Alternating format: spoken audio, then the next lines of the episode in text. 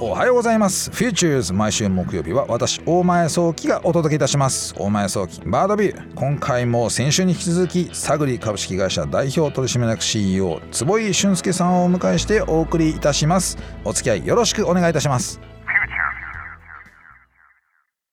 改めまして、 Futures 木曜日大前創希、バードビュー大前創希です、えー、今週もですね、先週に引き続き、サグリ株式会社の坪井さんにお越しいただいております。よろしくお願いいたします。はい、よろしくお願いいたします。はい、それではですね、まあ、前回あの坪井さんがですね、サグリを立ち上げるきっかけになった、えー、思いでしたりとか、まあ、あのこうルワンダですよね、確かね。ルワンダでこの出会ったあの農業をやる子どもたちでなかなか勉強をする時間がないと。だったら、ね、一緒にこう夢が見られるようにその方々のですね時間を作るためにこう衛星を使った素晴らしいソリューションを考えようということがもう探りのきっかけだったということをお聞きしました。まあ、大体そういうところでしたよね。はいそうです。はいでですねそのまあそういったことをねこう今頑張っているサグリですけれども、まあ、衛星と AI とその農地であったりグリッドを使って考え物事を解決していくっていうふうなサグリですけれどもやはりそのスタートアップっていうのはやはりですね、まあ、いろんなその課題が出てくるところはあると思いますので今実際にどのような形でこう経営されてらっしゃっていてどんな課題があるのかなってことを教えていただけますでしょうか？はい、えっと、私たちのですね会社は3名体制の経営あの人を、えっとまあ、つけておりまして、はいはいはい、で私自身はどちらかというとビジョンとか、はい、あの、そういう巻き込むタイプの人間なんですね。はいはいはい、で、右腕の COO は財務とか、はいはい、コンプライアンスとか、いろいろとこう、あとマネジメントですね、事業のマネジメントというところにフォーカスをしていると。はいはい、で、ラストのもう1名は CTO なんですけども、技術のところに、えっと、非常に、まあ、私たちの技術を一番責任を持ってやってるのが彼ですと。その3名で事業を遂行してますよというのが、えっと、存在します。で、実際に私たちこう、先ほどのように途上国をこうなんとかしたいという思いがあって、立ち上がったベンチャー企業なんですけれども、はい、実際にあの進出としてはですね、インドとタイには進出してるんですね。で、主に何をしてるかというと、営農情報、はい、いわゆる農業をやるために必要な情報というのを届けているということをしてます。で、一方で、まあ、近年コロナ禍になってですね、はいはいはい、なかなか農家様のもとに行けなかったりとかもしますと。そうですよね。日本からなかなかこうね、出国できない、相手国側もなかなか入国させてもらえないみたいなことありますもんね。そうなんですよ。で、そうなってきたときに、どうやって現地の農家さんにより広くですね、届けていけるかと、こういう状況でも。なるほど。考えたときに、やっぱり行政とか、はいはい、あと農家さんだと、日本でいう JA さんですね。はいはい。そういうところと連携をしてですね、届けていくということをしています。あのちなみにインドとかにもやっぱ農協にに似たような組織ってのあるんですかね？あそうなんですよ。あの、FPO という組織がありまして、はいはいはい、もうまさに JA みたいなものがインドにもあります。これはやっぱりそのあれですかねこう農業をうまく潤滑にこう組織、まあ、運営させるために必要なというところで開発されているそういった組織ってことなんですよねやっぱりね。えっ、とやっぱり流通の部分と、うん、まあ、その肥料農薬の流通と,、えーと生産物ですね食べ物作ったものを売る先の、まあ、仲介をしているのが、まあ、その組織ですね。うんうんうんまあ、本当にのあれ JA さんですよ日本でいうとね。そうです。なので日本にあってインドにないのはファイナンスの機能だったりするんですね。ああなるほどなるほどそういうことですね。そうなんですよ。JA さんはバンクが日本にはありますから、うんうん、そういったまあ保険や金融というところが日本にはあるけれども、まあ、途上国のインドにはそういう機能はないと。ないと。なるほど、なるほど。いう形ですね。まあ、実際このね、コロナ禍においてなかなか行けない時にはどうやってここをうまくつなげていったんでしょうか？そうですね。あの、インドにですね、うん、2名メンバーがおりまして、うんうん、1人日本人なんですよ。で、私がどうしても行けない時、こういった状況の時は、彼らにしっかりと伝達をして動いてもらうと。はいはい。いうことは、まずしています。あとですね、やっぱり意思決定というところを変えているところがですね、うんはいはい、コロナ前とコロナ後でありまして、もともとはですね、日本からこうトップダウンでですね、情報が降りてくるような指揮系統だったんですけども、はいはいはい、どうしてもやっぱそれだとですね、現場になかなか行けないですので、うん、難しいということで、まあ、インドの子会社の方にですね、しっかりと意思決定を持てるような、より経営陣を置いて、私自身がインドの別に社長というわけでもなく、現場の人にちゃんと経営もさせるということにシフトしてるんですね。なるほど、なるほど。そうするとですね、やっぱり主体性が芽生えますし、現場のことを一番分かってますから、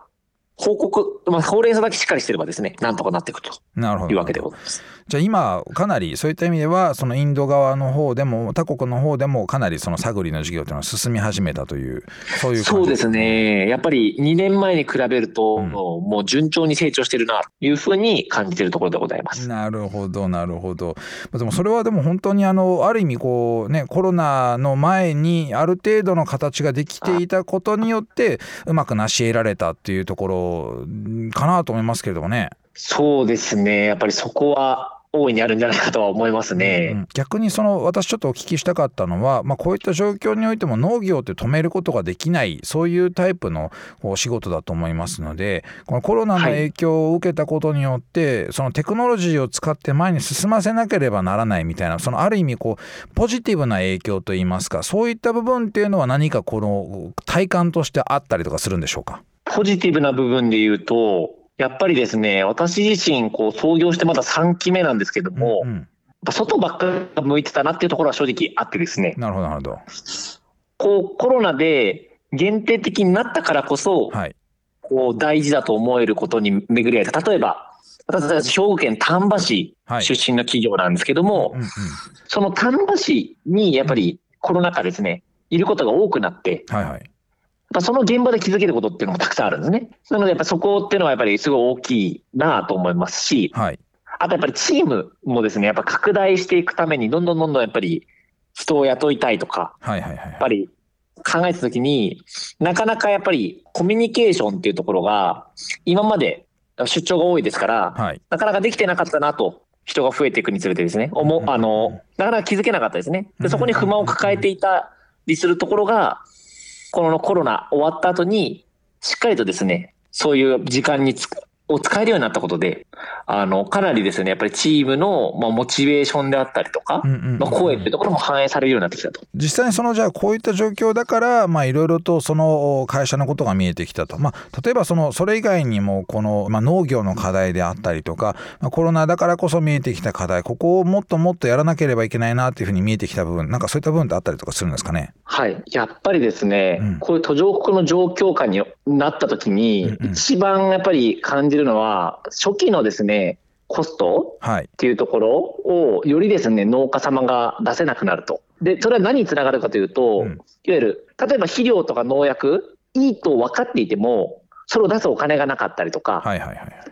するわけですね。そうすると収量っていうのが日本と比べてもう半分以下とか30%とかになっちゃうと。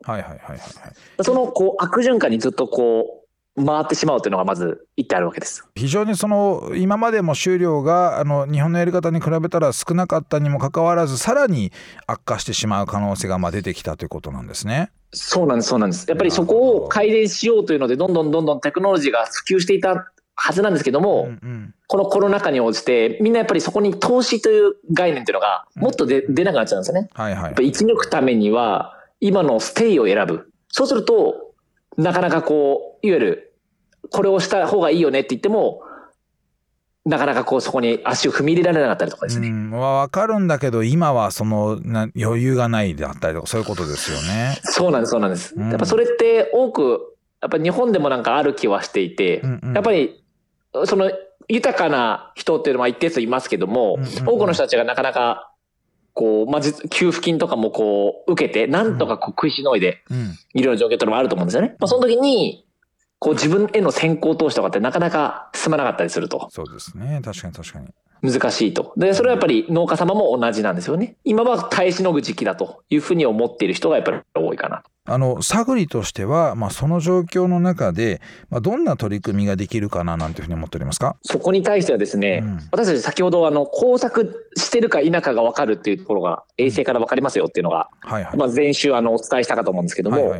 まあ、それがですね全ての農地の区画に適用できると農家さんのまず信用情報っていうところを作ってあげることがまずできるだろうと。はいはいはい、ちゃんと動いてますよ、やってますよってことですよね。あそうです。で、そうするとですね、金融機関さんって、お金を貸したいんですけど、なかなかですね、やっぱり農家さんの数、日本に比べて非常に多いので、はいはいはい、回りきれないと。で、農家さんとしては、今、手元にお金がないわけですね。だ投資できるお金もないわけですけども、はいはいはい、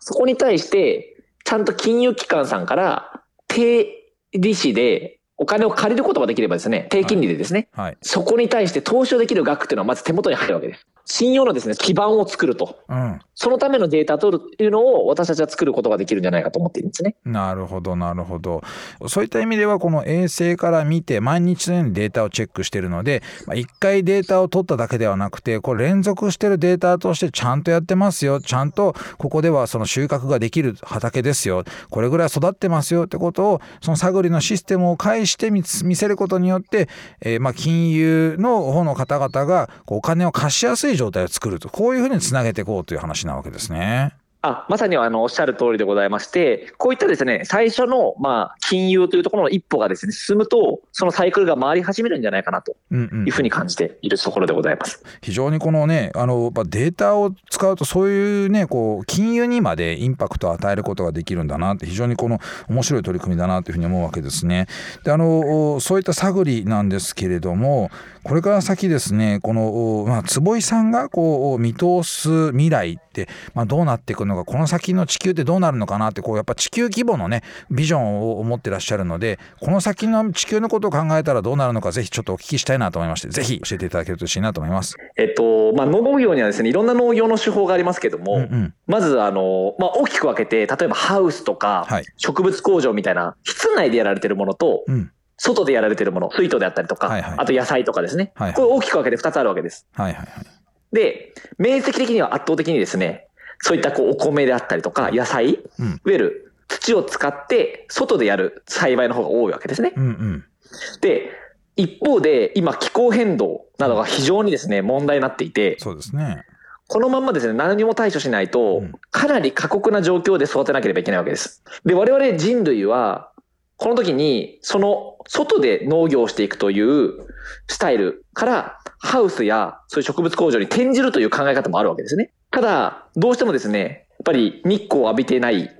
こう状況の野菜とかですね、うん、あとお米っていうところは、どうしてもこう味であったりとか、まあ、いわゆる限定的になっちゃうわけです。うん、足したような部分っていうのがこう、なくなってしまうと。なるほど。で、その道を選んでいくか、もしくは、ちゃんと自然と寄り添いながらやっぱ農業を続けていくかっていうところは大きな分かれ道だと私は思っています。で、これが生き抜くため、いわゆる外で農業を行う、この道がですね、ちゃんと継続していくためには、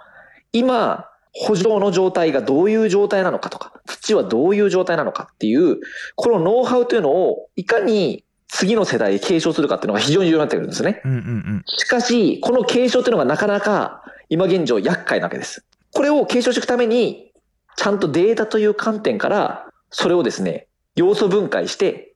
次の世代の人たちが、それを加工してですね、自分なりに農業ができ、再開できるようにしていくのが、まあ、生き残るですね、外で農業する人たちにとって生き残る道なのかなと思っていると。あの非常にあの面白いなと思ったのはあの今まではあの逆にこれ今までのことをちょっと考えてみるとあの、まあ、大変ねこう農家の方も多分お聞きこれかなり朝の早い番組なら農家の方もかなりお聞きになられてるかなと思いますけど、まあ、場合によっては今まではこうある種の勘だったりとか、まあ、データといってもその衛星のデータまでは使ってないであったりとかっていう風なやり方をしていたのはもっともっと細かいデータを取ってこれがそのいい農作物を作るためにはもうそういったこうデータドリブンであのこうやると最適化されるみたいなことが分かるような農業にしていこうっていうのが、まあ、サグリのこのね方向性ってことですよね。おっしゃる通りです。やっぱり短期的なもちろん農家様へのメリットもあるんですけども、長期的にその農地っていうところをいかにですね、データ化して次の世代の人たちに引き継ぐか。例えば農地の中ではなかなかですね、こう栽培しづらい場所とかも出てくる可能性あるわけですよね。うん、で、そういうところでやっぱり農業やろうとすると失敗しちゃうわけですよ。で、新規で入ってくる人たちはそういったノウハウがないので、わからないわけですね。なるほど。失敗し続けるとどうなるか。どんどん農家さんがいなくなるんです。な嫌ですもんね。やっぱ失敗し続けるのはね。うん、そうすると人工培養肉とか植物工場だとかってなるわけですね。うん、なるほど、なるほど。で、今資本はそっちについてるわけですよ。このまんまどんどんそこに資本がついたら、完全に、いわゆるもう歴史になっちゃうわけですね。なるほど。外で農業をしてたという状況が、いかに過去になっちゃうわけです。こんなことしてたんだみたいになっちゃうわけですね。はいはいはい、はい。それも一つ、人類として行くウェイだと思うんですけども、うん、ただ私としては、やっぱり今、大部分を占める、まあ、農業のその育ててる基盤となるのがですね、そういった、まあ、路地とかでこう栽培されてるものですので、うん、それをいかにやっぱり残せるか、自然と共にあるかっていうところは、非常にこう人類が生きていく中で重要になってくると私は思っています。そういった意味では今まさにねこう坪井さんのそのミッションとしてこう掲げている部分が垣間見えたのかなと思うわけですけれどもあの地球と共に生きる土と共に生きるという人類を残すためにもこれから先もデータ化をしより最適化された農業のこうそうを提供できるようなそういう環境を作ろうというのがミッションじゃないのかなというふうに聞こえたんです。そういうことで合ってますかね？あおっしゃる通りです。ありがとうございます。